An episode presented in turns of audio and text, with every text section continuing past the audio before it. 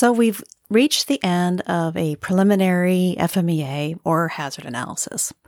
We worked with our team, we developed a list of risks or failure modes, and we rated it with severity, occurrence, and maybe detection too. What do we do with this now? Let's talk more about it after this brief introduction. Hello, and welcome to Quality During Design, the place to use quality thinking to create products others love for less. My name is Diana. I'm a senior level quality professional and engineer with over 20 years of experience in manufacturing and design. Listen in and then join the conversation at qualityduringdesign.com. So, we did a thought experiment with our team, talking about potential stuff that could go wrong, potential failure modes, potential risks, Besides being in a negative space, this is also a very useful exercise for a team to do. But now that we have it, what do we do with it? We have severity ratings that our team agreed to, and we have occurrence ratings that are based on qualitative data or our best guesses. Maybe we look to other programs or other projects and what was the occurrence or failure rate in those product designs. Or we, we may actually have some field data and complaint information from competitive products. We may have also gotten our users involved in generating all of this. But now that we have it, what do we do with it? Well, now we need to step back and study it. We can think of this as a starting point to explore the product design more, to learn more about it, and change it if we need to. So let's step back and study this FMEA or risk analysis and look at what's important. What has a high severity, meaning that it's really bad if it happens? What has a high detection rating, meaning we can't detect it at all? And what seems to happen a lot? What has a high occurrence rating? The first thing to think about is the prevention controls. What, what can we do to prevent this from happening? If we do this risk analysis early in concept development, we might have some pretty obvious answers.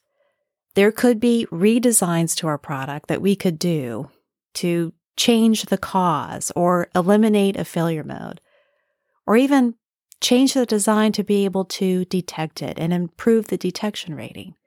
We want to look first to how we can prevent causes and failure modes from happening. We can even look at things like do we understand the root cause of this problem, or do we need to explore this more in a lower level FMEA or another analysis? And what keeps getting repeated? What cause keeps getting repeated to lead to different failure modes? These are all things that we can look at for prevention controls, changes to our design that we can make to just get rid of these problems. Our prevention can also be a requirement for our design. We could be developing our design inputs. If you have more problems than you can realistically handle, then that's where you can start ranking them in order, either by picking the highest severity, making sure all the high occurrence ratings are down and the detection ratings are at least a five, for example. And you can prioritize things based off that risk priority number, which is the product of the severity, occurrence, and detection. These are just ways for your team to prioritize it, but it still needs to be explored within the context of the whole analysis and the whole product.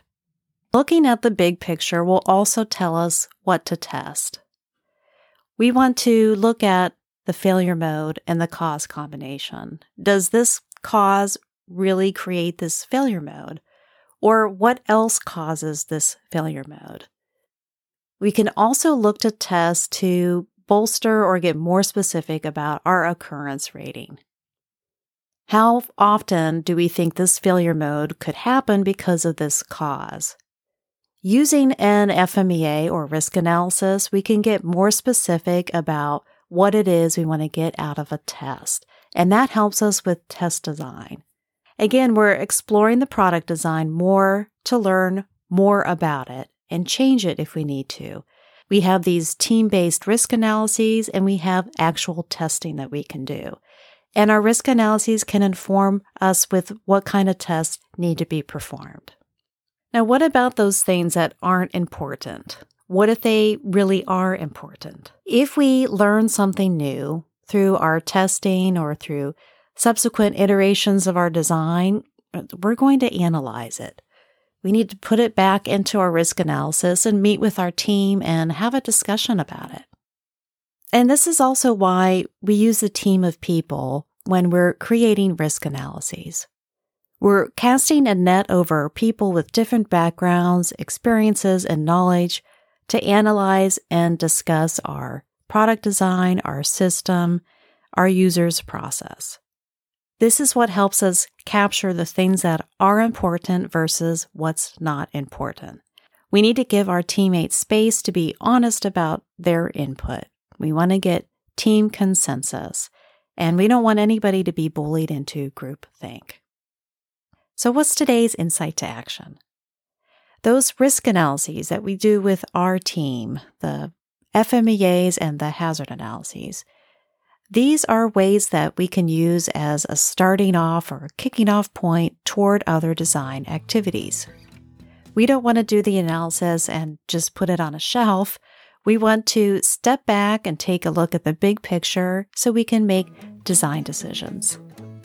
So, a preliminary FMEA is just that it's preliminary. It's a starting point for our team to take the next step to decide what needs to be redesigned, what feature needs to be eliminated, what new feature we might need, and what do we want to test, how do we want to test it, and what do we want to get out of it. We need to take these risk analyses past just doing them and getting them done to using them for design. If you like the content in this episode, visit qualityduringdesign.com, where you can subscribe to the weekly newsletter to keep in touch. This has been a production of Deeney Enterprises. Thanks for listening.